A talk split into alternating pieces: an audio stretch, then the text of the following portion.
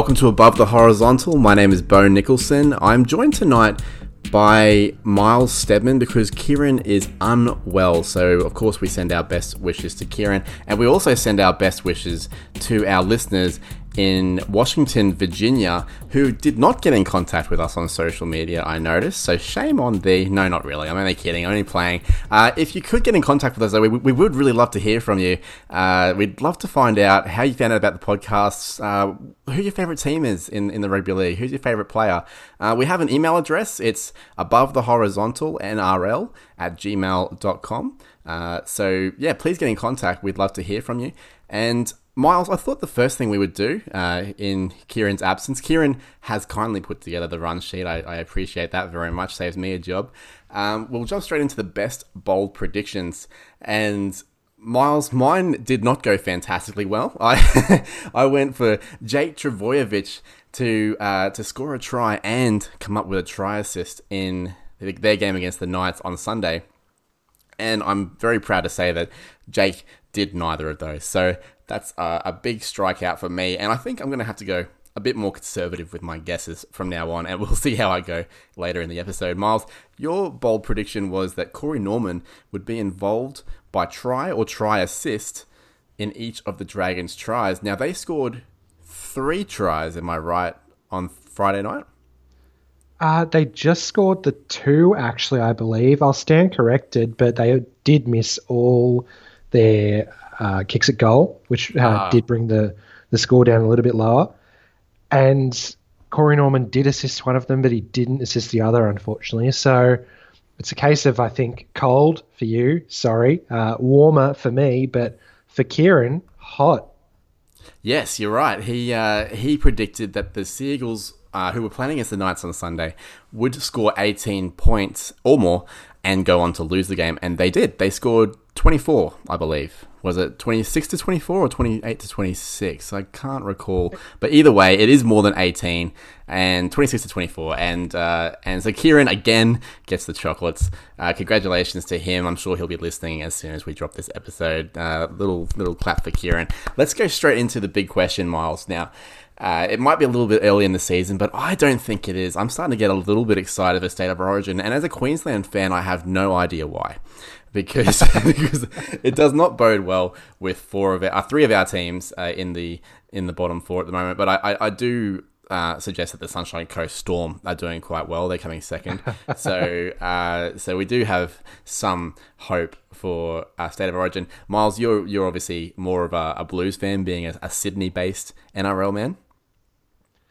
Absolutely. Well, I'm not just more of a, a blues fan. I'm a 100% a blues fan, and uh, I absolutely hate Queensland. Uh, I love the state. It's a great state, a lot of great destinations, and great place for a holiday. But as far as rugby league goes, despise. Yeah, lots of great uh, holiday destinations like Gatton, uh, Bundaberg, um, a really good ISIS? one. Uh, Mount Isa, actually. That one, that one's actually really good too. Cloncurry, uh, they get up to 40 degrees out there quite regularly in the summer, uh, out in the middle of nowhere. So uh, lots of great destinations. Um, I could get a job for Queensland tourism. What do you reckon? Um, anyway, the big the big question is Miles. Um, I'll leave you in charge of the Blues because I don't think the Blues want my advice, and I'll handle Queensland.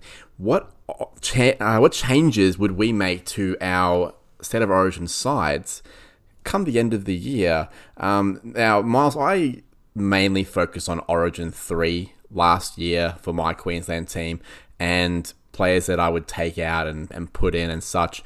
I'm going to let you go first though, because the Blues have won the last couple of series and uh, look in a pretty good position to uh, to make it three in a row this year. Should they uh, stay injury free? What changes would you make to the New South Wales Blues from last year to this year?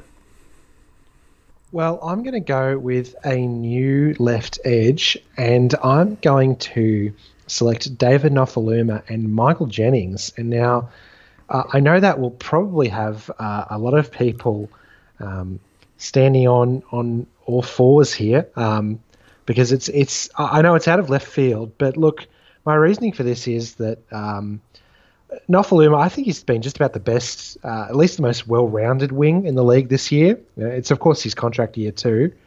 Uh, does have a, a wide variety of talents, not just the the try scoring ability, which he exhibited earlier on in his career. So he's he's really rounded out well as a player at the Tigers, which is a rare thing to say about a Tiger. Um, but he's he does seem to also have that kind of build for state of origin. I'm not just talking physically, but uh, rather than just being a, a try scoring magnet, uh, such as Nathan Merritt and even even David Williams, who both kind of flopped in state of origin, he really does have that big build and wide wide ranging skill set, which kind of holds him in good stead for uh, a wing position. And, and and Jennings, of course, oodles of origin experience for him, and he's he's one half of just about the best edge pairing in the league this year. So, um, look, I don't know what the where we stand on Sivo, whether he is eligible, whether he isn't. I know he did spend some time in Gundagai, but uh, regardless, I, I have suppose, uh, chosen Jennings um, in one centre spot, and I, I, don't think there's any question that he'd still be up to it. Um, and uh, I, I, think we both have three selections here, so if you're fine with me to roll on with my final one here. Yes. Uh, I've gone for on the bench uh, Cameron McInnes, who uh, obviously has got experience at both hooker and lock. Um, and I think it might be finally time for him to, to make his origin debut all these years after he was uh, initially in the running for that hooker spot, which later went to Damien Cook, of course. Um, the I think the Dragons captain can even play some five eight when asked of him. So I think it'd be the perfect kind of utility for New South Wales, and he's he's really um, he's really bared down this season. What has been a tough season for the Dragons, and I don't know. I think he's he's kind of made for state of origin. I think uh, it's an embarrassment of riches for New South Wales because I think I think all three of those players would walk into the Queensland team, um, particularly on current form. As you said, they're all in, in fine form. I'm curious about um, a couple of things with your team. So the way I see it, uh, you have three genuine halves um, that one of them is going to miss out. I would say you have Nathan Cleary, Luke Keary, and Jack Wighton.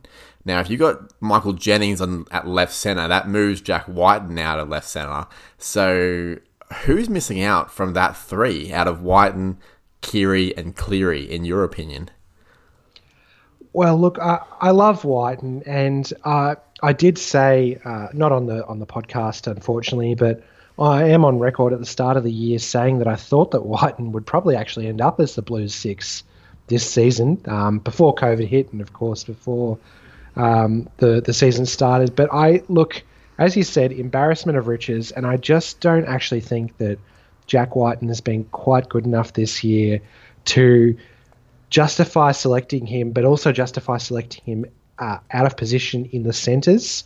Whereas I think that Jennings is not only does he have the the, the measure of experience over Wighton, but he also has that um, that blinding form at centre. So look, it was a certainly a hard call, and um, uh, believe me, I, I, think that Wighton probably will be chosen. Um, certainly more so than Jennings, because I don't think Jennings is quite of the the age bracket that Freddie would be looking at. Um, mm. So I think Wighton would go do do a good job, but for those reasons, I've chosen to leave him out of my team. Ah, very interesting indeed. I um, I've sort of gone with a mix of who I think will be picked, but also a couple of choices that I would like to see as a Queenslander. I may end up with more than three, but I think that's probably a fair reflection of where Queensland are at compared to New South Wales at the moment. Um, players that played in Origin 3 last year that I would not be carrying into Origin this year are Corey Oates for form, but also for injury. Will Chambers obviously is not around anymore. Corey Norman, Moses Mbye, Joe Ofahengaue, and Ethan Lowe, who had a really good game for Queensland, but he, like, you know, unless they're going to Nate Myles him and just pick him forever and ever despite club form, um, I don't think Ethan Lowe gets a gig either. So, who is replacing them now? Um, I've gone for a couple of fairly interesting choices. I think. I, I, think a few choices sort of pick themselves. You know, Ponga's fullback, Munster five eight, DCE halfback. I've gone with Reed Mahoney at hooker, um, with Ben Hunt becoming a utility on the bench.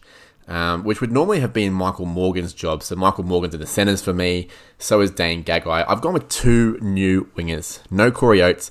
Uh, Valentine Holmes is probably unavailable. So I've gone with Kyle Felt.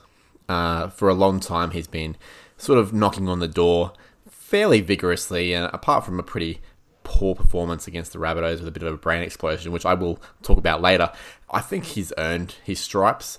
And the other person that I think would be a very Queensland selection, uh, the same state that picked an 18 year old Greg Inglis and an 18 year old Israel Folau, would be Xavier Coates. And I can see if if Xavier Coates comes back from injury and finishes the season well for the Broncos, I could see the, the Queenslanders throwing him an opportunity. If it wasn't him, it'd be someone like Hamiso Tabuai-Fidow or Ronaldo Mulitalo from the Sharks. So there's a few names there on the wing. Uh, I think there will be some some transition in that position. They could, of course, keep Dan Gagai on the wing and put Moses Mbye in the centres, but my question would be, why the hell would you do that? Um, so, so the the forward pack really picks itself. I think. Um, like if everyone's fit, and as I said, Reed Mahoney gets his opportunity at hooker in my team. Like Josh Papali'i, uh, Jai Arrow if he's back available, uh, David Fifita, Felise Kaufusi, Josh McGuire. I think that forward pack picks itself. On the bench, though, I've got a couple of interesting choices. I've got Christian Welch. I like the cut of his jib. I think I think he's a I think he's a winner um, and playing pretty decent football for the Storm. So I think he could do a good job off the bench the Glasby job, if you will. Uh, I think Christian Welch is the better Tim Glasby these days. I've got two debutants on the bench. Here's a list of names that I left out. I left out Josh Kerr from the Dragons, Jaydn Su'A from the uh, from the Rabbitohs, Coen Hess from the Cowboys, Francis Molo from the Cowboys, Dylan Napa from the Bulldogs, Corey Horsburgh from the Raiders, and two Broncos I've left out, Thomas Flegler and Patrick Carrigan. I think a lot of people think Patrick Carrigan will make his debut, and he may well do. But I think the Broncos' terrible, terrible form, and the fact they won't be playing finals football, and the fact that Origin is picked after finals football, I think it's going to count again against him. So I've gone with Tino Fa'asua Maliawi. My apologies, Tino. Well done. uh, Fa'asuamaleaui.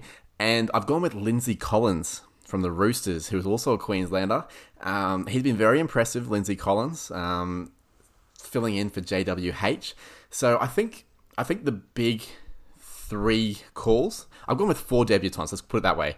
I've gone with Feldt, Xavier Coates, Tino Fa'asua Maliawi, and Lindsay Collins. Without Patrick Carrigan, what what what do you think about that team? Would that team strike some fear into New South Wales hearts? Look, I, I, I really like the picks of Coates, or as our friend Kieran would say, Coates. Coates. and I also love the Collins pick too. I think he's been really understated in what has been a, a great Roosters team. Mm. The one question I think that, uh, especially all New South Wales based fans will be asking is, where is Harry Grant? You've you've chosen the the defensive maestro Reed Mahoney over him, but is there a, a clear and concise reasoning why you haven't chosen Grant, or is it just you a bit, bit bigger fan of Reed Mahoney? Uh, I'm actually a bigger fan of Harry Grant, um, and that's that's that's not to uh, diminish my, my love for for Reed Mahoney. Uh, I especially love Reed Mahoney because he does some charity work with people with disabilities. Um, so big fan of Reed, but Harry Grant's injured at the moment, and we don't actually have a return date uh, for Harry Grant. He, he may well be out for the rest of the season. So what we're what we're thinking is that he'll be out for let's call it. The safe bet is at least three or four weeks at this point. So he comes back, he plays a couple of games, potentially injured, and then the Tigers don't make finals because they probably won't. And he doesn't play throughout the final series, has to stay fit. Whereas it's fairly likely that the Eels will make the top four and should get probably about as far as the preliminary finals uh, which means Reed Mahoney is going to be playing some high quality football uh, right up until a, a, couple of weeks before the Origin series. I, I, think that gets him over the line. And I think it gets him over the line in front of Ben Hunt as well, because uh, the Dragons obviously won't play finals football either. I think it's Reed Mahoney's time. Reed Mahoney's done this for a couple of years. He's earned his keep. He he has made the Eels a better football team. Grant, of course, did that for the Tigers as well. But I think the injuries are going to count against Harry Grant here. So that's that's why I've gone with Reed Money.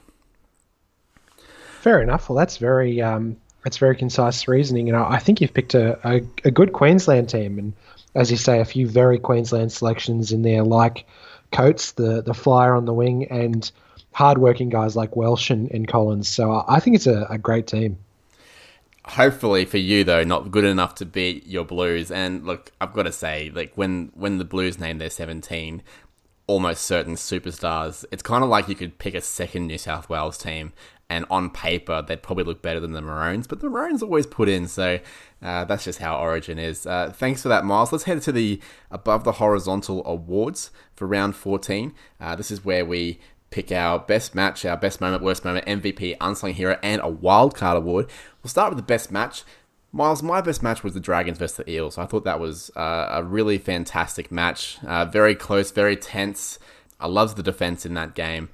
It did raise some questions about the Eels' um, ability to go deep uh, this season, and it also raised some questions for the Dragons, like where the hell was that all year? Um, but that was that was my match of the round. What was yours? Well, I was actually at that game, believe it or not. Lucky enough to, to know an Eels member who had a friend who didn't want to come to the game. So I stepped in and I, I got to watch that game, which was uh, fantastic. But alas, I went for another game, one that I watched on television, which was the Rabbitohs versus Cowboys. Uh, oh, I hate you. I think that I'm sorry, Bo, but um, as you as you would have seen yourself, I, I think the Rabbitohs could almost see their finals hopes slipping away and they mounted an incredible comeback uh, against the Cowboys away from home, no less. Uh, and I think with a bit of class and experience, probably being the difference between the two in the end. And of course, Adam Reynolds, as he's done so often before, striking a field goal with very little time left on the clock. And look, I, I think whenever a game comes down to a field goal, like two games did this weekend, uh, it's in the running for the best game of the week. And, and I, I have gone with the high scoring Rabbitohs Cowboys encounter. 31-30 is a uh, is a bit of a cursed scoreline for the Cowboys. You may remember a preliminary final a few years ago um, where they were trailing 30 0 to the Roosters, and then they got it back to 30 all, and then the Roosters kicked a field goal, and the Cowboys had they they had a, a, video referee decision that went against them for a try in the final minute. Uh, I think probably a correct decision, but it didn't stop the Cowboys conspiracy bandwagoners from jumping on. that was 2014, I think. Uh, well, that was the um, one. That was about the fourth of those massive refereeing discretions in the in the 10 years prior, wasn't it? Yeah, and, and that was the best of them. That was that was probably the correct call.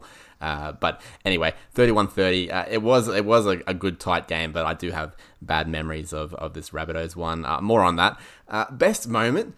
Um, I don't know. I'm a bit of a sucker for a sentimental story, and for me, the best moment was the smile on Paul McGregor's face as the Dragons won uh, in his final game in charge. Being down there on the sidelines, soaking it all in, you could see what it meant to him and and I really enjoyed uh, when Cameron McInnes gifted his jersey to Paul McGregor for his final game as coach, which was a nice touch considering that Paul McGregor, of course, was the one that presented Cameron McInnes with his first Dragons uh, jersey. So uh, that was my best moment. The smile on Paul McGregor's face, and and uh, may he become a very good assistant coach somewhere one day.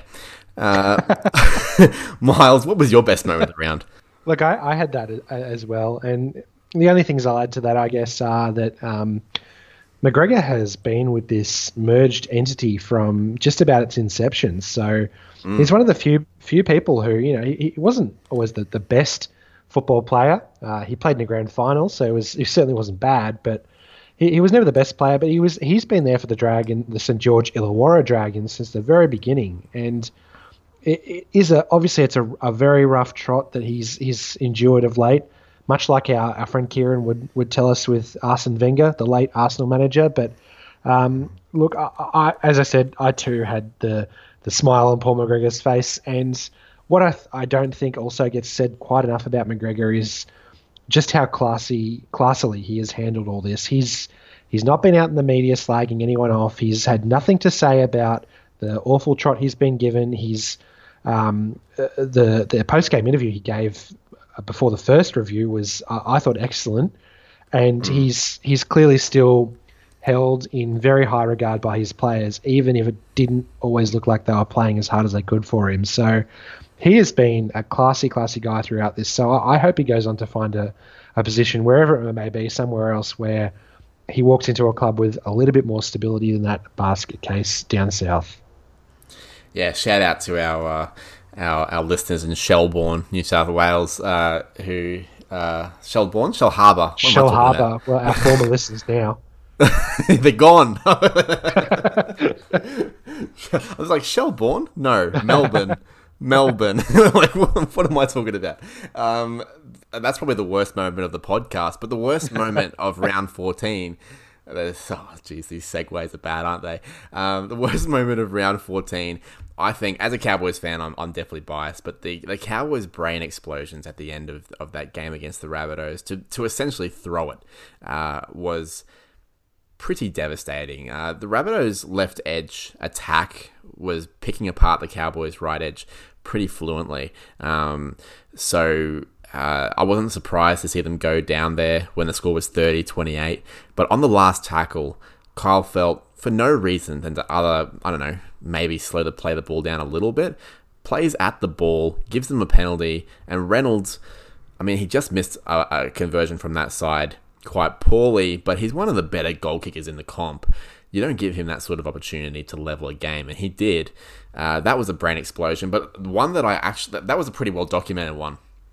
The one I really want to talk about was from Coen Hess and John Asiata when on the again on the last tackle, um, trying to stop the Rabbitohs from getting into field goal territory, they make contact with uh, a Rabbitohs forward. I can't remember which one exactly. I believe it might have been Tatola about 40 meters out from their own line.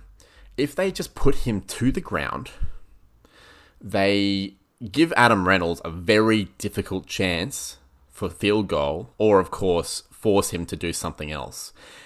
Instead of putting him to the ground, they decide to drop off the tackle periodically, taking turns to do that in a, in a, stupid attempt to try and strip the ball, which only results in him marching them 10 meters downfield before throwing them off popping an offload, which is then uh, passed by Cook to another forward to take a further 10 meters and get a fast play the ball for Adam Reynolds to slot over an easy field goal. It was it was just baffling stuff. I, I was I don't know if you can tell. I'm I'm a pretty good fan. Like you talk about hating Queensland, for example. I don't hate the Blues. I'm I love Queensland. I don't hate the Blues. I, I love the Cowboys, but I'm not a parochial fan. So I, I was watching with my housemate. I, I was sitting there and I was like you know, I was just sort of accepting it. But inside, man, like, I like, I don't. For those of for those people that have like anxiety and that feeling it has in your chest, I was getting that. Like, I was so angry and upset internally at what was going on. So that was hands down my worst moment. Miles, what was yours? well, I don't think I can quite top you there in the passion that you have for your worst moment, but. Look, I, I'm glad you chose it because I was certainly going to choose this, but um, it's all mine now, which is Kevin Proctor's biting escapade. Um, of course, overshadowing what was a fantastic milestone for the New Zealander. Look, I think whether or not he should have been sent off is the eye of the beholder. I think that if the referee saw bite marks and, and saw the bite happen, you've got no choice. But who knows? But either way, it was it was just a damn shame that the incident unfolded, and it was a, a fantastic week of football too. And we, we don't seem to be talking about it now because well, Kevin Proctor supposedly bit Sean Johnson. So I thought that was a, a really disappointing one.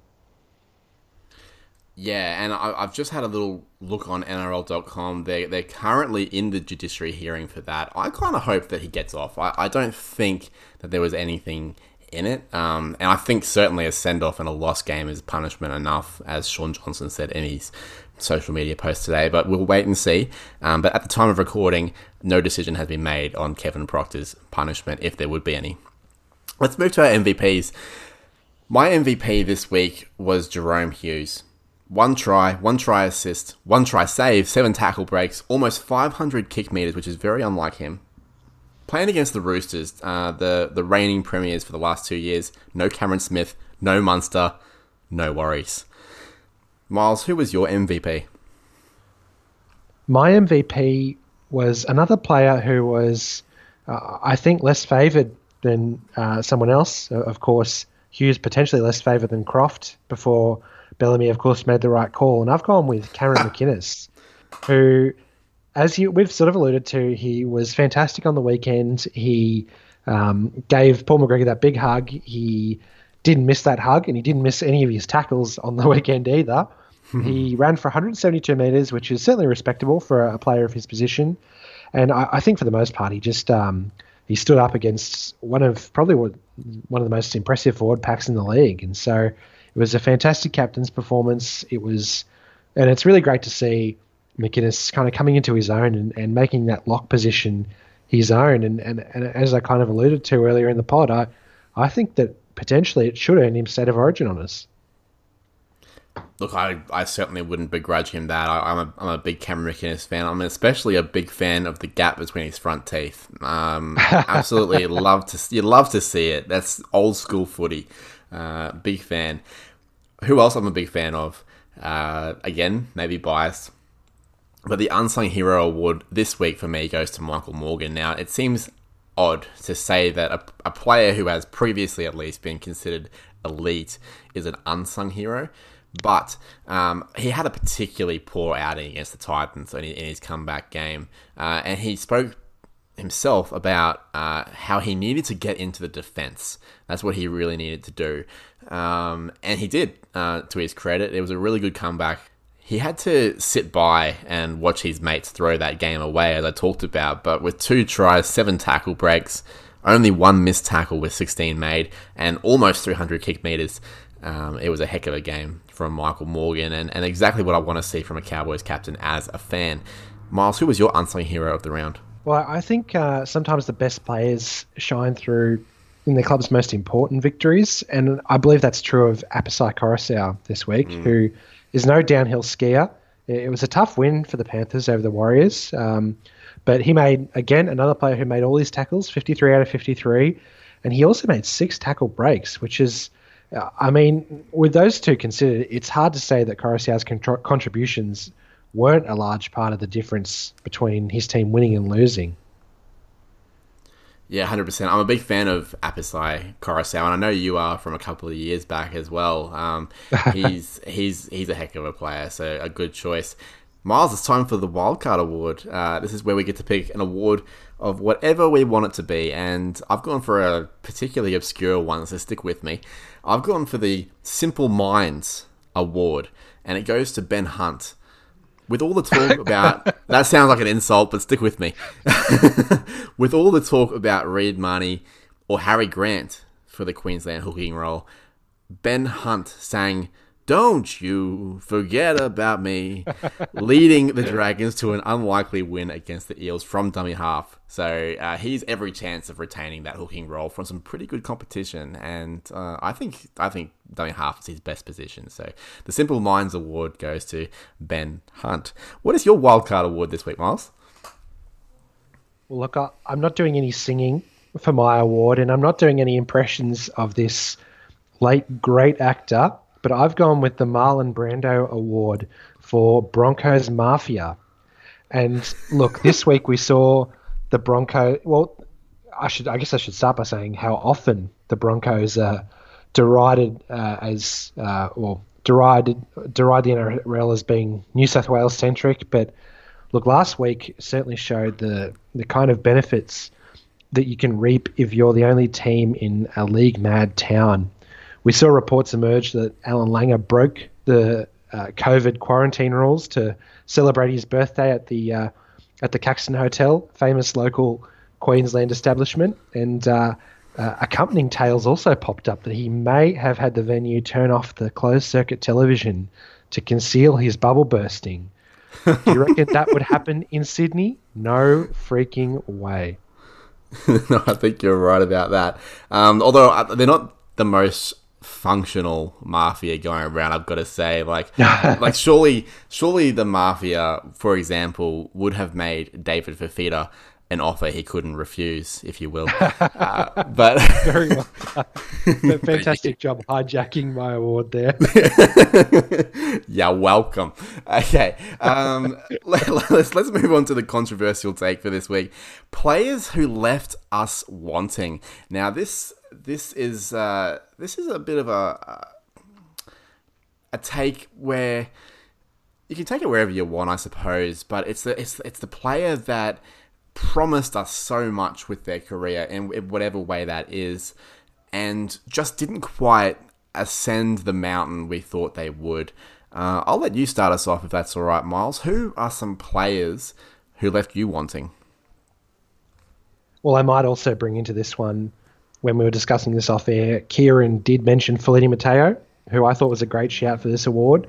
Yeah, but look, uh, my um, my controversial take selection this round is is Chris Sandow, who, of course, got a uh, I guess a bad name for himself as perhaps not the hardest worker or uh, a bit of a locker room cancer, which is uh, certainly enough for a, a, club to not want you. But he was, uh, he, I believe, he was released following the the writing off of a car in in industrial area somewhere out the back of Western Sydney, and he he seemingly lost his one and only chance in the NRL. He he went to England to to play afterwards, of course, where uh, I believe one of the commentators called him the best kick, of the footy since Sean Long, which I'm I'm told is quite a compliment to be paid in English rugby league. And he, he very really win, very nearly won the Man of Steel, which is absolutely a compliment uh, in English rugby league. But we, I think maybe a few thought after that, you know, oh well maybe he'll get another go in the NRL, but we never saw him again. And he, he's only 31 now, and uh, at least at my last check online he, he was last spotted in 2018 playing rugby league in a local Mackay league in, in North Queensland. So Lord knows where he is these days. But 31, you, you're absolutely not done as a, as a half in the NRL. So I, I thought it was a, a real shame that Chris Sandow never got another shot. Mackay, by the way, is another lovely place in Queensland to visit. Um, if you ever, if you ever find yourself uh, wanting some tourist destinations, um, yeah, Chris Sandow, I, I remember very much. Uh, he debuted for the Rabbitohs, didn't he? He was a Rabbitohs man yeah. when he debuted. Um, yeah. Those chip and chases and, and just the it was Allan Langer like, you know, like the the physique, the the pace off the mark. He was he was really something. And you're right, he he probably has left us wanting a, a little bit. It just he had all the talent in the world, but maybe just didn't want it as much as some of the other guys. A few a few names come to mind that have left me wanting over the years. And and literally while you were talking about Chris Sandow, I'm like, oh yeah, from that era, I could totally go with Dave Taylor. Like that's that's someone that absolutely should have been. Yeah, they were. Yeah, and and he absolutely should have been the most damaging prop in the world, really, for his physique and pace and skill set. Um, but maybe just didn't want it enough, didn't keep fit enough. Um, he he was he was really something. Um, I've gone with a current player, someone I have the absolute utmost respect for, um, and I understand that injuries have played their part, but I I still tip the Bulldogs on the strength of Kieran Foran playing. Like I know that that sounds crazy to a lot of people, but um, a couple of years ago, um, see Miles, you and I both used, and Kieran as well, used to write for Real Sport, um, which a couple of years ago used to deal in actual real sports and not uh, not, not esports. Ironically enough, they're still called real sport. They only deal in esports now. It's it's very bizarre to me. Um, we used to write uh, for them, and uh, Dan and I came up with an idea to do a poll um, for the best player of the NRL era. So what we had to do was seed players. Now this actually never took flight. Um, because the, the website got shut down for rugby league. But um, we had to sort of seed players. So he would pick his top 32, and I picked my top 32. And from that, we kind of bartered a little bit and came up with a list. Kieran Foran was inside my top 10 for that. Um, wow. Now, this was a few years ago. I think he may have been playing with the Warriors, or it may have even been while he was still at the Eels. But he was inside my top 10, and that's with names like Johns, Lockyer, uh, Cronk, Thurston, Smith, Slater, Inglis, Kieran Foran. Now, that seems like maybe high praise to a lot of people, but I think people have short memories, and he was a fantastic player for the Sea Eagles. and I think I think the thing that sets him apart is maybe he's not the most skilled half going around, but he's bloody one of the toughest. And the way that he engages defenders by not just going to the line, but going to the line at pace and straight like straight like he straightens up the whole attack which which automatically sets like say the A defender on his heels. The B defender has to come in which opens up that space. And he takes a hit every time he goes to the line. I have so much respect for him but injuries and unfortunately his his relationships and mental health have really crueled his career. Um, he was a, he was an absolute star signing for the Eels when they signed him um, about five years ago now and uh, I think Kieran Foran is the one that has left me wanting. And as I said, I tipped them against the Tigers. I almost got it right, but I tipped them because I just sit there and look at Foran and go, "That's a guy that can just destroy a team if he was up to what I remember him being." So Kieran Foran is the player that has left me wanting the most, and even more so than Dave Taylor. That's quite the stand. That's quite the statement, I think. um, but yeah, so. Um, unfortunate for Kieran, I'm sure. Let's let's move on to uh, our tips for round 15 miles. Now it's going to work a little bit differently because we don't have Kieran to fall back on. So um, I'm going to take the first hit up, which is the Eels versus the Storm on Thursday night. The Eels are unchanged uh, for their game. Uh, after losing to the Dragons last week, uh, Coach Brad Arthur is not panicking. The Storm have a couple of force changes. They've got Sandor Earl coming in to replace Suliasi Vunivalu, who has a broken jaw, um, and Tino Fa'asuamaleaui, got it that time, starts at lock uh, for Dale Finucane, who has a calf injury and will be missing the rest of the year, or at least the rest of the regular season for the Storm, which is a big loss. Um, Dale Finucane's a very fine footballer. I'm not sure he, where he figured in your in your Origin uh, team, but he's someone that certainly wouldn't look out of place. Um, Jahrome Hughes also has a, a groin injury complaint, so he is uh, named at halfback and, and, will be essential because there is still no Cameron Munster and there is still no Cameron Smith. Uh, Cooper Johns is named on standby for Hughes. Um, the Storm was very impressive against the Roosters last week, but that was a very damaged Roosters side. A full strength, or near enough full strength Eels side against a Storm side missing Munster and Cameron Smith, and I can't see Jahrome Hughes playing that well again uh, to get them over the line. So I'm going to go for the Eels on this one. Miles, who do you have? Look, uh, I, as good as they were last week, with all the injuries, I just don't think they have enough cattle to pull this one out. And uh, obviously, they were matching up against an equally injury affected team in the the the sorry the the Roosters, but against a team like the Eels, who are almost fully healthy, and of course playing at Bankwest Stadium, this to me would, would be one of the great Craig Bellamy victories if he could pull this one off. So I'm going for the Eels. That's actually quite. That's probably a, a, a, big question or a controversial take for future weeks. The greatest Craig Bellamy victory. I've got one in mind, and people may forget that he was the coach for this match. Um, and it was not at the Storm. I will say that. Um, so, um, but yeah. Anyway, we might keep that one in the back pocket. We'll probably forget about it, but whatever. Um, Miles, you have the Friday afternoon game between the Panthers and the Sharks, which I'm actually quite looking forward to. I'm looking forward to it as well. Um, the Panthers are uh, on their club's longest winning streak in their history. The last time they won this many games in a row, I believe, they were uh, premiers at the end of the year. It, it is hard to see anyone breaking it now, but uh, look, I think as, as vulnerable as they looked last week, uh, I expect the Sharks to get them a run for their money, but I think the favourites will, will, prove a, a, bit too classy in this one uh, and come out on top. So I'm going for the Panthers by, let's say, six. Yeah, I think it'll be um, a bit of a slog as well. I'm actually really liking uh, for Talakai uh, playing in the back row and playing 80 minutes for the Sharks. Uh, Briton Nikora seems like a pretty good player, but he's been relegated to the reserves the last few weeks because of Talakai's form. In saying that, he's no Viliame Kikau at this stage, so Panthers probably should do it by single digits. I agree with you. I've got the next game, which is the Broncos and the Dragons, also on Friday night.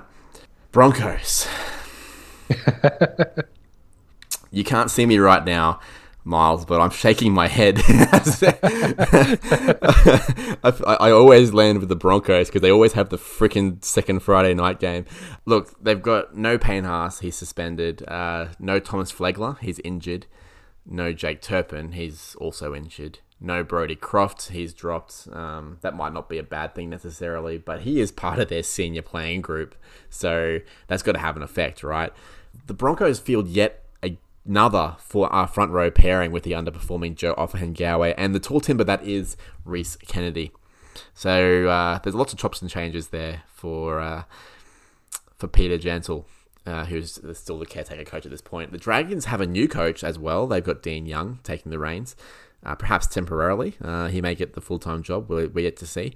Uh, Paul Vaughan comes back from his COVID bubble breach um, and comes back on the bench uh, in, at the expense of Livewire utility Tristan Sailor. Um, surely the Dragons win this one, Miles. Yeah, look, uh, I know it's tenuous logic, but the Bulldogs have been good under their caretaker coach. Uh, Dragons, similar situation. They've got a caretaker coach. He's a club legend, so uh, I'm gonna I'm gonna pick the Dragons in this one. Awesome. Now we have the Titans and the Raiders on Saturday afternoon.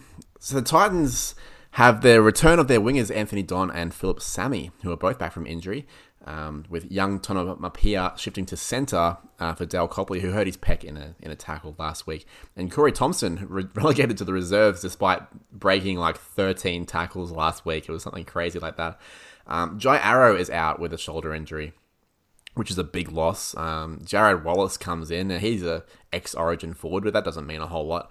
Fotuaika has shifted to lock forward and Sam Stone comes onto the bench. Uh, we, are still waiting to hear about um, Kevin Proctor. I've been refreshing the NRL.com uh, website and I still can't see. There's still some cross examination happening uh, as we speak, Miles. So we don't have a, um, an affirmative decision there. So he has been named for the Titans at this stage.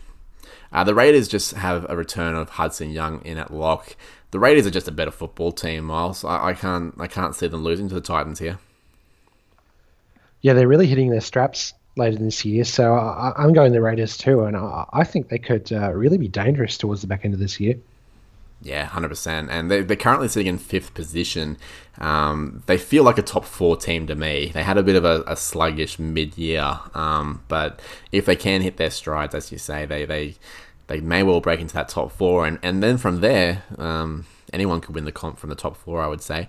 Um, speaking of winning the comp, uh, Miles, you have the Tigers uh, versus the Roosters, who I think are much more likely to win the comp. what do you reckon? Look, um, despite as many injured players as the Roosters are carrying, uh, uh, unfortunately, I, I, hate to say it, but the t- Tigers look like they're getting worse with every game. Uh, they look like they can't wait for the, the season to end. Uh, perhaps that's to do with Michael Maguire's coaching methods, uh, which have known been known to really take a toll on teams. And of course, this is a, lost, a roster made made up largely of, of first year Tigers who would be new to Madge's style. So, look, I, I'm actually going to go for the Roosters in a drubbing here. A drubbing. Well, that's uh, that's interesting. Bo. Yep. Well, I might jump on uh, James Tedesco in my fantasy team to be the captain. Then I would say because if that's the case, uh, he'll score plenty of fantasy points. Um, well, they got Brett Morris and uh, Jared Waerea-Hargreaves returning as well. And JWH has been a huge influence on that team. They really missed him last week against the Storm when they were getting beaten up in the middle there. And Kyle Flanagan returns, and he may well have a fire lit up his bum um, after Stay getting tuned. dropped. Yeah. Oh, there you go. Okay. Uh, bold prediction incoming. Uh, I've got the I've got the Roosters as well. Um, I've got the Rabbitohs and Seagulls game on Saturday night. The Rabbitohs obviously scraped home against the Cowboys somewhat unconvincingly, uh, but are unchanged on the exception of the suspended Liam Knight, with Bayley Sironen coming into the starting side and Jack Johns coming onto the bench. I thought Jack Johns has been kind of impressive, actually. Um, um, looks can be deceiving because obviously you know he is the spawn of Matthew, but um, he's he's doing okay. Look, I feel sorry for the Seagulls. I, I really do, and, and, they'd hate to hear that. I think the Seagulls they would not like that at all. They don't want me feeling sorry for them, but their front rowers have been in and out of the team with injury and suspension, and Uh, DCE has a different halves partner week in, week out. Tommy Turbo is out injured. And now a future Queensland Origin great, uh, Brendan Elliot, is out injured as well. So um, they almost got the Knights on Sunday. Uh, Reuben Garrick will be the fullback um, in Elliot's absence, and George Tafua has been recalled on the wing, and Marty Taupau is back, which is big news. Um, I'm going for the Sea Eagles, and my reason, Miles, is why the heckety heck not? Well, good for you, Bo, but I am absolutely going for the Rabbitohs here. I think Wayne Bennett, as you say, the Seagulls, uh, a ton of troops out. No, I think Wayne Bennett has kind of muscled up here and said, well, at least said through a, uh, a Skype call or, or, a Zoom call or something or other, that it's it's winning time for the Rabbitohs and it's time for them to clinch that final um, that final final spot in the top eight. I think the Rabbitohs are going to take this one out. Yeah, I think it's probably the, the good call. Um, I, I can't remember how I did on the tips last week, but um, and excuse the French, I'm just going to go ahead and say not fucking well. So uh, maybe maybe don't maybe don't listen to me. However, do listen to me for the next minute as I talk about the Bulldogs and the Warriors on Sunday. Uh, Will Hopoate returns at fullback um, with Nick Meaney shifting to the wing. I know that Nick Meaney's he's a pretty good fullback. I quite like Nick Meaney. There's something about him. Um, but I think Will Hopoate just has that extra layer of class. And if we're talking about players that maybe have left us wanting a little bit, maybe he's one. But he um he, he just has that little bit of bit of class on the end of their block play on the end of their block players that I I really like. Um, Jeremy Marshall King Aiden Tolman, the try scoring machine, Aiden Tolman, by the way. He scored two tries in the last three weeks. uh, and Matt Doorey, who made his debut last week, uh, all move into the run on side with uh, big recruit Luke Thompson benched um, and Dylan Napa suspended. Uh, Jake Averillo returns, which is which is exciting. I like Jake Averillo; he looks very promising, but he's on the interchange, uh, interestingly, uh, which is not good for my fantasy team. The Warriors uh, have Hayze Perham getting his first game since round four, pushing Adam Pompey to the wing and Patrick Herbert out. Um, Eliesa Katoa is suspended uh, with Isaiah Papali'i in the second row and Jack Murchie getting recalled on the bench. Uh, Miles, like this is this is seriously for me. I don't know. This is one of those just pick a number. Hey, um, uh, I I really don't know what to do. So I'm gonna go with the Bulldogs because they've got Kieran Foran, who's one of the top 10 greatest NRL players ever. well, I'm I'm going to go for the Warriors, and reason being, I think despite the the two teams having fairly even form lines, I think that pound for pound, given who they've been playing, the Warriors have been producing the better football. Yeah, I think so, and they um, it's probably also the better pick, but I I just stuck with the theme and I'm going to go with it. Uh, like a, like a blaze of glory. Yeah, look at me go. um, if you could please tell me how much the Knights are going to beat my Cowboys by on Sunday afternoon, please, Miles. Well, look, hopefully not too many, but uh, unfortunately, there certainly will be, in my opinion. Uh, the, the Cowboys, uh, for what it's worth, as, as someone from the outside who doesn't actually watch a whole lot of Cowboys, they uh, they do look like they have the cattle, but the the two head coaches that the, they've had this year don't seem to have looked like they've lined them up all that correctly yet. So who, who knows if they've done that this week? And uh, of course, they uh, they smashed the Knights last time out, so who knows if they'll be able to reproduce that form? But uh, I wouldn't be betting on it. I, I am going for the Knights in this one.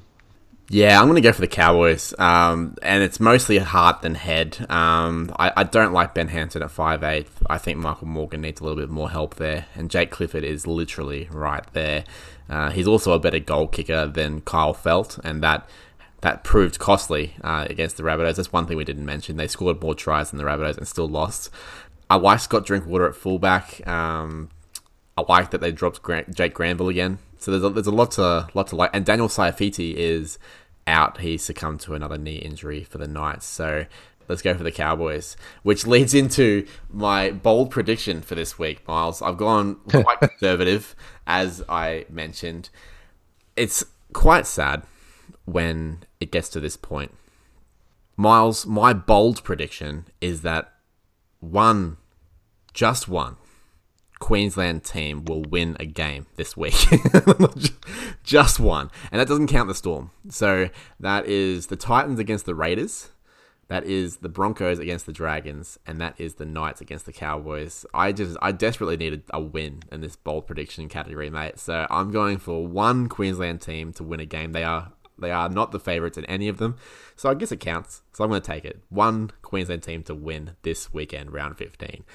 Miles, what is your bold prediction? Well, look, the Roosters are welcoming back three usual first team players in, in Brett Morris, Jared Waerea-Hargreaves, and of course, as we alluded to, a, a presumably fired up Kyle Flanagan.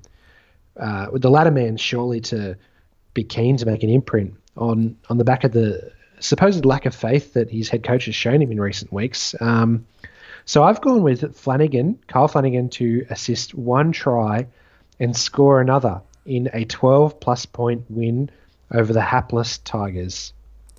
So one try assist, one try in a 12 plus victory against the Tigers. Interesting. Uh, I think that's probably uh, the, the, try will be the interesting one. I think he'll definitely get a try assist, and winning by 12 should be on the card. So you could very well be in the game there, Mr. Miles. Probably even more so than me with my one Queensland team. it's going to be winning. close, I think, because um, yeah. I, I actually think that he's more likely to score the try with how good a his backup play is. But um, of course, the sticking point there is will the Tigers be able to hold on and, and will the Dragon, uh, presumably, will the Broncos be able to beat the Dragons? Because I don't see either of those Queensland teams winning their matchup. Thank you very much. And a big shout out, of course, to. Uh, to Kieran, who, who was unwell. Uh, we love you, Kieran. Hope you're better soon. Uh, shout out to uh, your brother Owen, who's a, a, a friend of the show, friend of the podcast. Um, I hope you're keeping well, mate. And Miles, enjoy your football watching this weekend. Go the Cowboys. You too, Bo. Try best to enjoy yours and look. Uh, I hope the Cowboys get a win because they're playing the Knights.